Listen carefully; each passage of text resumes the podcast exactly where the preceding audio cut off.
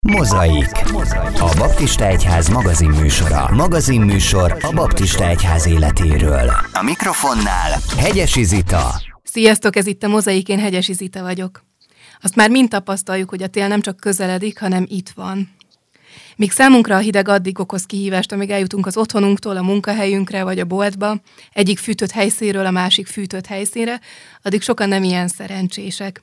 A hajléktalan emberek idén talán még komolyabb kihívásokkal néznek szembe, hiszen a járványhelyzet rájuk is hatással van.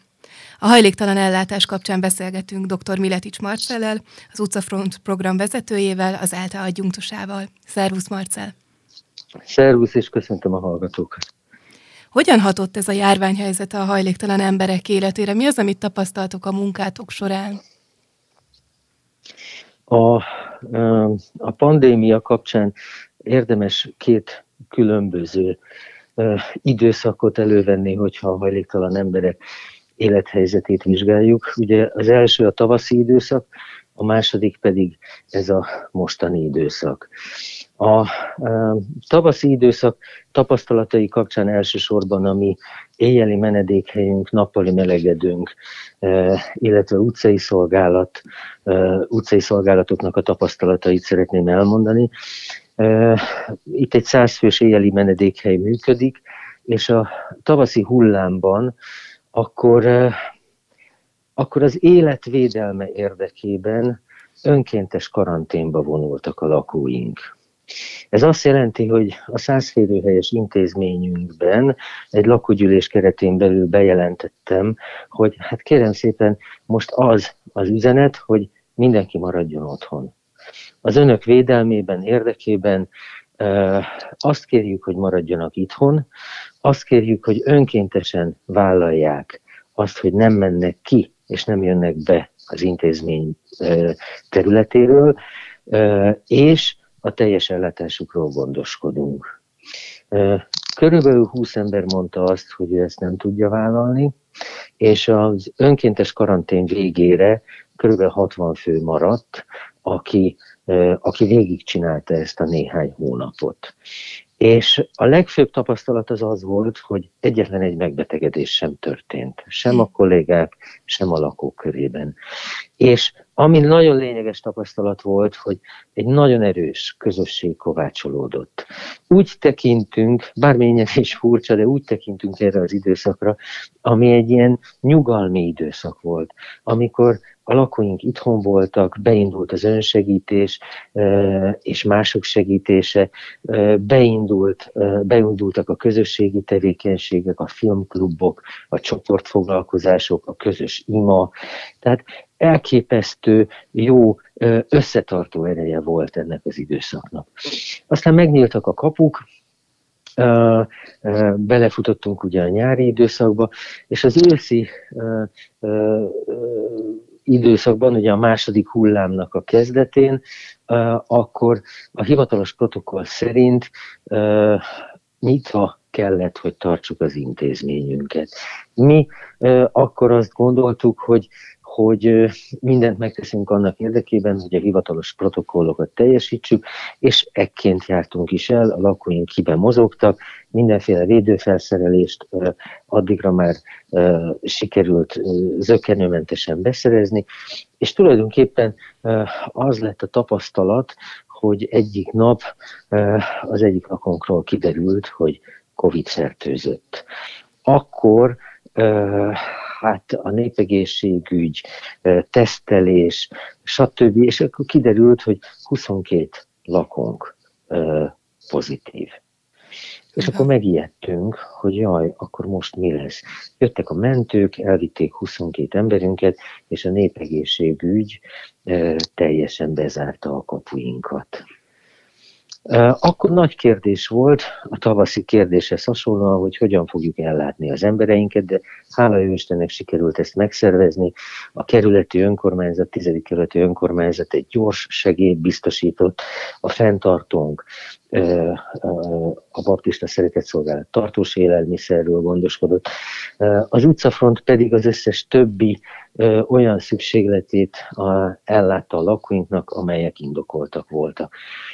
És akkor itt megint elindult a közösségi élet, megint elindult az, hogy az emberek oda, kezdtek jobban odafigyelni egymásra, és aztán hála jó Istennek eltelt az első teljes karantén zárlat, a lakóink hazajöttek, senki nem betegedett le, semmilyen maradandó káros szövődmény nem történt. Úgyhogy azt kell, hogy mondjam, hogy, hogy boldogan jöttek haza az emberek a kórházból. És ezt követően, ahogy letelt a karantén időszak, még egy szűrés volt, akkor négy pozitív ö, ö, teszt ö, eredmény született, és akkor már csak részleges karanténban volt az intézményünk, két lakószobát kellett, hogy lezárjunk, ott is gondoskodni nyilván arról, hogy az emberek megfelelő ellátása megtörténjen, de így tulajdonképpen túl éltük, túl vészeltük, és ma már minden lakónk hazaérkezett a kórházból, nyitva vagyunk, új embereket veszünk föl, hiszen nagyon rossz lenne, hogy ebben a hideg téli időszakban üres félhelyeink legyenek. Tehát ezt nem engedhetjük meg magunknak, még akkor sem, hogyha a négy négyzetméter per fő, ami egy éjjeli menedékhelyen egy ö, lakó részére rendelkezésre áll. Ez elég zsúfolt, de ennek ellenére is igyekszünk a maszk használattal, a rendszeres fertőtlenítésekkel, a távolságtartás kérésével uh, igyekszünk védeni a lakóinkat, és igyekszünk védeni a munkatársainkat. Jelenleg hányan vannak az intézményetekben?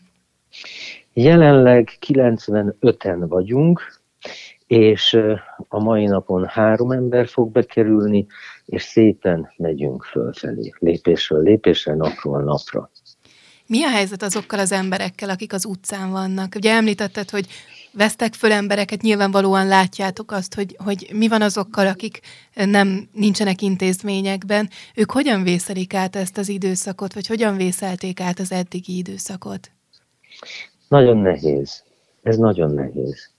Tehát a közterületen való létforma az sok szempontból az emberi méltóság alatti létforma vagy az emberi méltóságról itt nagyon nehéz már beszélni. Rengeteg szükséglet, rengeteg hiány merül fel az emberek életében.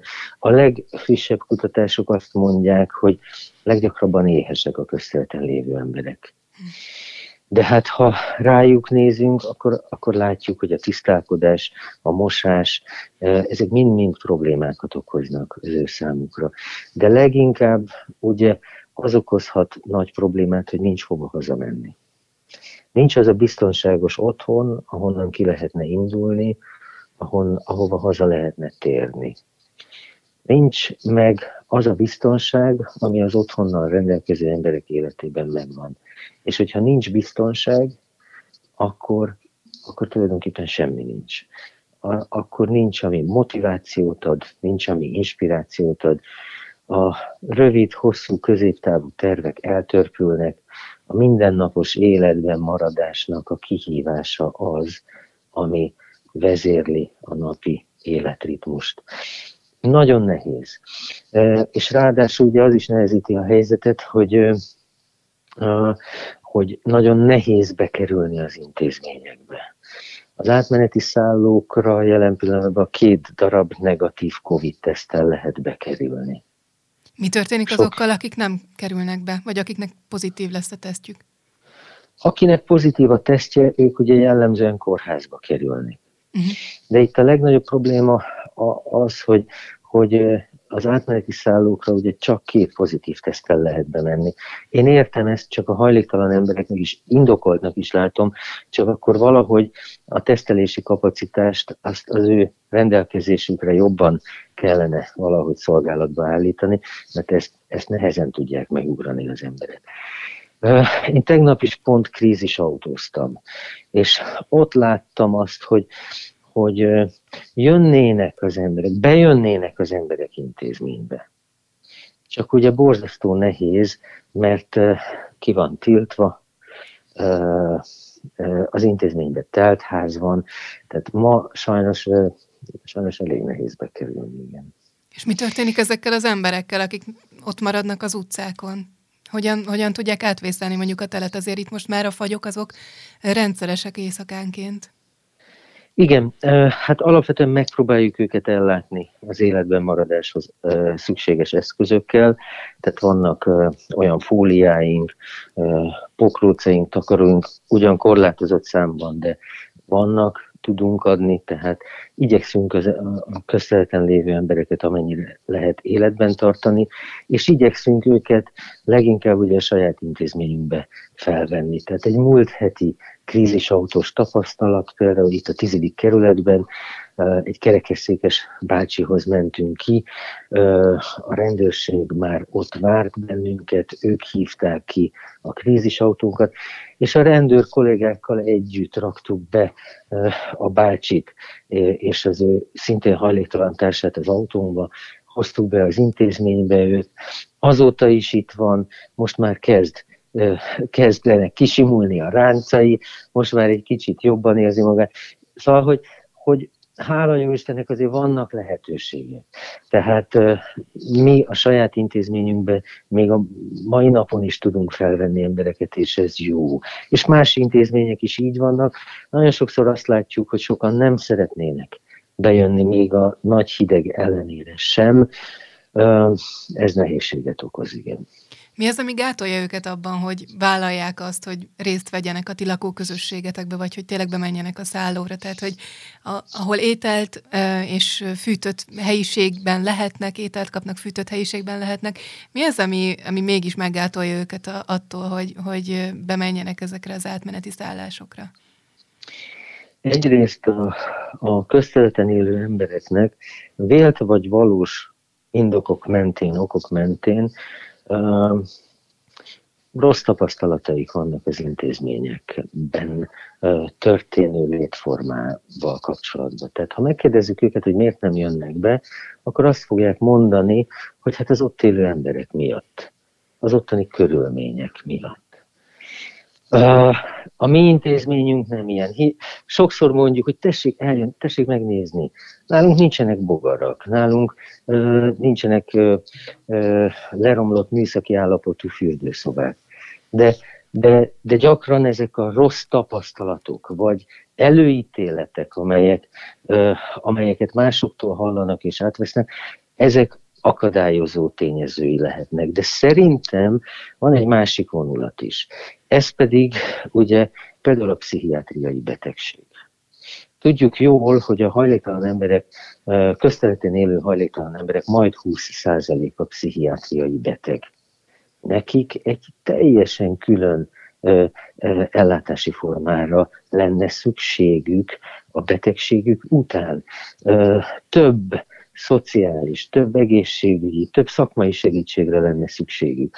Vagy például itt vannak a szenvedélybeteg emberek, akik ugye nem csodálkozhatunk azon, hogy a hajléktalan emberek között is vannak szenvedélybeteg emberek, vannak persze abszinens emberek is nagy számmal, de vannak szenvedélybeteg emberek, hiszen borzasztó sok egyéni trauma, uh, egyéni kudarc, sikertelenség áll egy hajléktalan életút mögött. Elvesztik az emberek a kapcsolataikat, ugye a hajléktalanság az egyenlő a vesztességgel, leginkább a kapcsolatoknak a vesztességével. Tehát ö, sokszor az látszik, hogy hogy a szenvedélybetegség, a pszichiátriai betegség és a hajléktalan létformával együtt járó nagyfokú esetlegesség, bizonytalanság olyan terheket ró az ember számára, amiben ami, ami hát mindenféleképpen azt eredményezi, hogy a meglévő intézményekkel bizalmatlanok. Sokan. Vannak sokan, akik bizalmatlanok. Aztán van persze az is, aki azonnal jön, és együttműködő, ahogy Mihály bácsi, a kerekesszékes, mint említett kerekesszékes bácsi, sírva fokadt akkor, amikor meghallotta azt, hogy, hogy ma meleg helyen alhat. Hm. Említetted az attitűdöt akár az ellátórendszerrel szemben. Kicsit megfordítom a kérdést, azért van velük szemben is egy attitűd, amit a társadalom úgy tanúsítani szokott az emberek a, az utcán, különösen itt nagyvárosokban, ahol azért rendszeresen találkozunk hajléktalan emberekkel. Most itt a járványhelyzet kapcsán ez a bizalmatlanság az én szemszögömből, ahogy én látom, talán még inkább nőtt, hiszen ahogy egyre inkább vigyázunk önmagunkra, vigyázunk egymásra, egyre inkább zavar minket, ha mondjuk valaki belelép a, a, a terünkbe, és a, akár kér tőlünk ételre, vagy bármire forintokat, vagy, vagy egyéb segítséget. Mit tapasztalsz, hogyan változik az attitűd a hajléktalan emberekkel szemben, illetve mi az, ami segíthet abban, hogy kicsit könnyebben belehelyezkedjünk az ő helyzetükbe is? Néhány évvel ezelőtt volt egy kutatás, a Mediánnak a kutatása, ami azt mutatta, hogy Magyarországon uh, nem erős a hajléktalan emberekkel szembeni attitűd. A magyar emberek, ez egy reprezentatív kutatás volt, inkább azt mondják, hogy a hajléktalan emberek segítségre szorulnak, és inkább segíteni kellene őket abban, hogy, meg, hogy a saját munkájukból megéljenek, hogy a lakhatási körülményeik rendeződjenek. Én nem érzékelek a társadalomban nagy általánosságban hajléktalan ellenes attitűdöt, sőt, az viszont látszik, és erről beszámolnak a hajléktalan emberek, hogy vannak nehéz napok. Ilyen a péntek, ilyen a szombat, amikor atrocitásoknak vannak kitéve az emberek, és előfordulnak sajnos olyan esetek, amikor bántalmazást élnek meg a hajléktalan emberek, és egyéb nem kívánatos dolgokat. De az is igaz, hogy, hogy, hogy összességében a kutatási adatok azt mondják, hogy inkább a magyar emberek segíteni szeretnének, és ezt látjuk az adományokból. Most nagyon nagy szükségünk van takarókra, pokrócokra, téli kabátokra, téli cipőkre, és azt láttuk, az, az, az látható, hogy a mai napon is érkezett az intézményünkben egy hölgy, és hozott két, két zsák ruhát, benne néhány pokróccal. És ezek, ezek nagyon nemes, nagyon szép dolgok. És ebbe akár mi is becsatlakozhatunk? Ha igen, hogyan lehet segíteni? Hát köszönöm a kérdést, abszolút. Tehát most a legnagyobb szükségünk ezekre az eszközökre van. A közterületen lévő emberek túlélése, az most egy nagyon lényeges kérdéskör. Tehát itt minden, ami meleg cipő, meleg ruha, zokni, sapka, kesztyű, sál, takaró, ezekre most mind nagy szükségünk lenne. Tehát a mi intézményünk 24 órában nyitva van, 24 órában a hét minden napján várjuk a, a, azokat az adományokat, amelyekkel életben tudjuk tartani az embereket. Itt többször szóba került a krízisautó, ami ugye az elmúlt hetekben kezdett el működni. Hogyan működik ez a szolgáltatás? Jelzőrendszeren keresztül, vagy milyen helyszínekre mentek ki a krízisautóval, és miben segítetek azoknak az embereknek, akik rászorulnak? Az alapvető működése a krízisautónak nagyon egyszerű. A Menhely Alapítvány Dispatcher szolgálatának van egy központi telefonszáma, ez a 061 338 41 86. Ez az a telefonszám, amit, ami publikus, és ezt a számot hívják azok, akik fagyveszélyben lévő embert látnak. Ez a hívás befut ugye a diszpécserhez, és a diszpécser irányítja a városban mozgó krízisautókat. A krízisautó kimegy, szemrevételezi az ott lévő embert, felmérjük, hogy milyen egészségügyi, milyen mentális, egyáltalán milyen állapotban van. Ennek megfelelően a diszpécserrel konzultálunk, és megpróbáljuk megkeresni a neki legmegfelelőbb helyet, vagy a neki legmegfelelőbb ellátási formát. Sok esetben mentőt kell hívni, sok esetben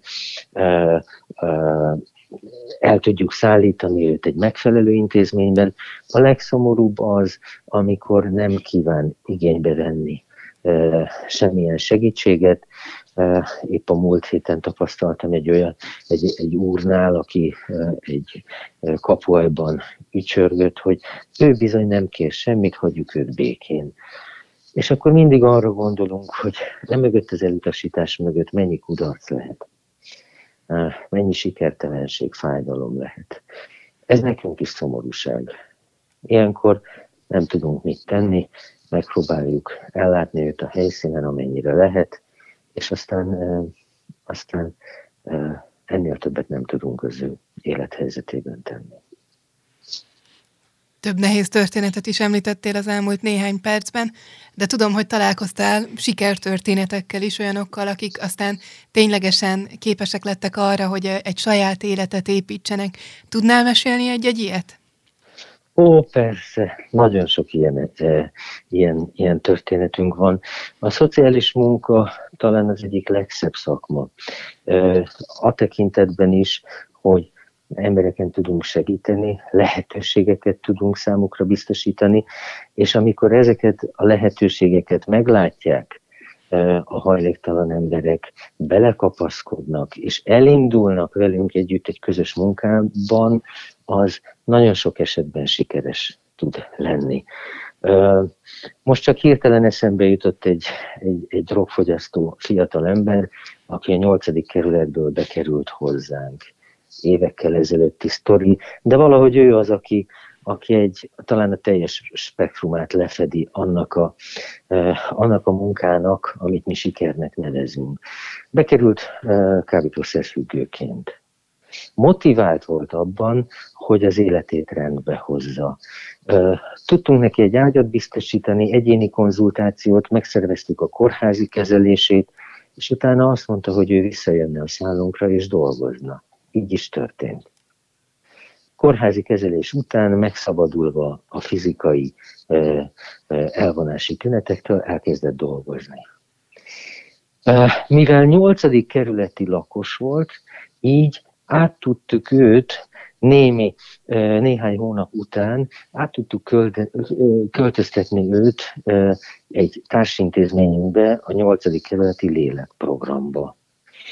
Elkezdett ott, ugye még a nyolcadik kerületi lakos, az, a lélekprogramnak az a célkitűzése, hogy kerületi helyi lakosok, hajléktalanná vált lakosoknak nyújtson segítséget, azoknak, akik motiváltak, rendbe szeretnék hozni az életüket, előtakarékoskodnak, dolgoznak, és a vége az, hogy lakást ad a kerületi önkormányzat azoknak, akik néhány évig, vagy egy átmeneti időben ugye lépésről lépésre haladnak az életükben. Ez történt vele is. Nemrég felhívott azzal, hogy Marcel, gyere, nézd meg a lakásomat. Hm. És Ez megnézted? egy volt. Meg, persze, tök jó, minden, igen. Arról beszéltünk, hogy mire van szüksége még ahhoz, hogy berendezhesse a lakását, igen. Igen, szóval ez egy teljesen, ez egy teljes siker sztori. Nagy valószínűséggel meg is fogja tudni tartani ezt a lakást, rendszeresen dolgozik, most már párkapcsolata is van, tehát gyakorlatilag vissza tudott térni az életébe.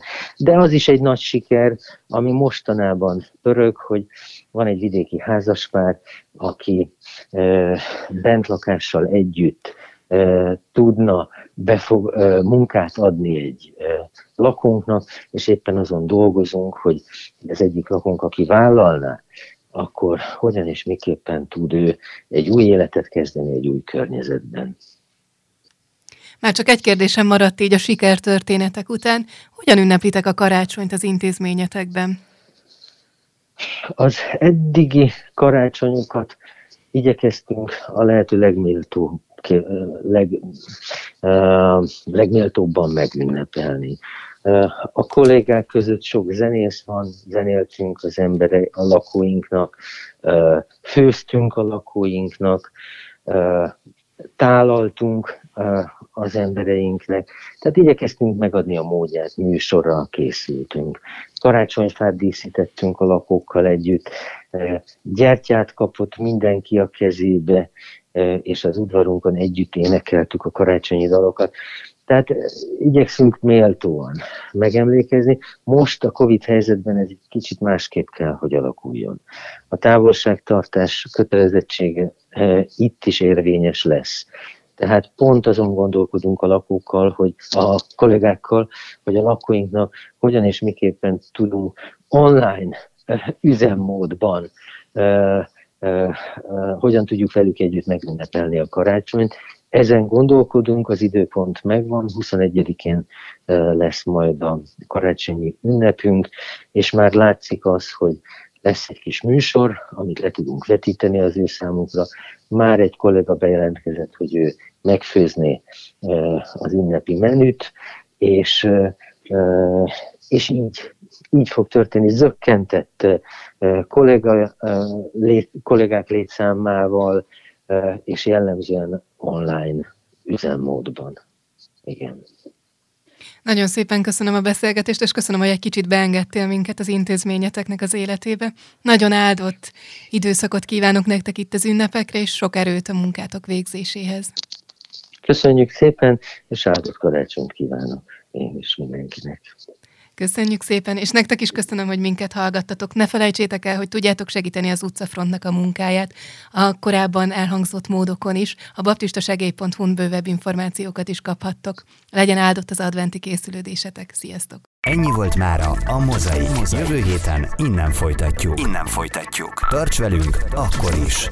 Most pedig hallgass tovább kedvenc zenéidet, mert, mert a Baptista Rádió neked szól.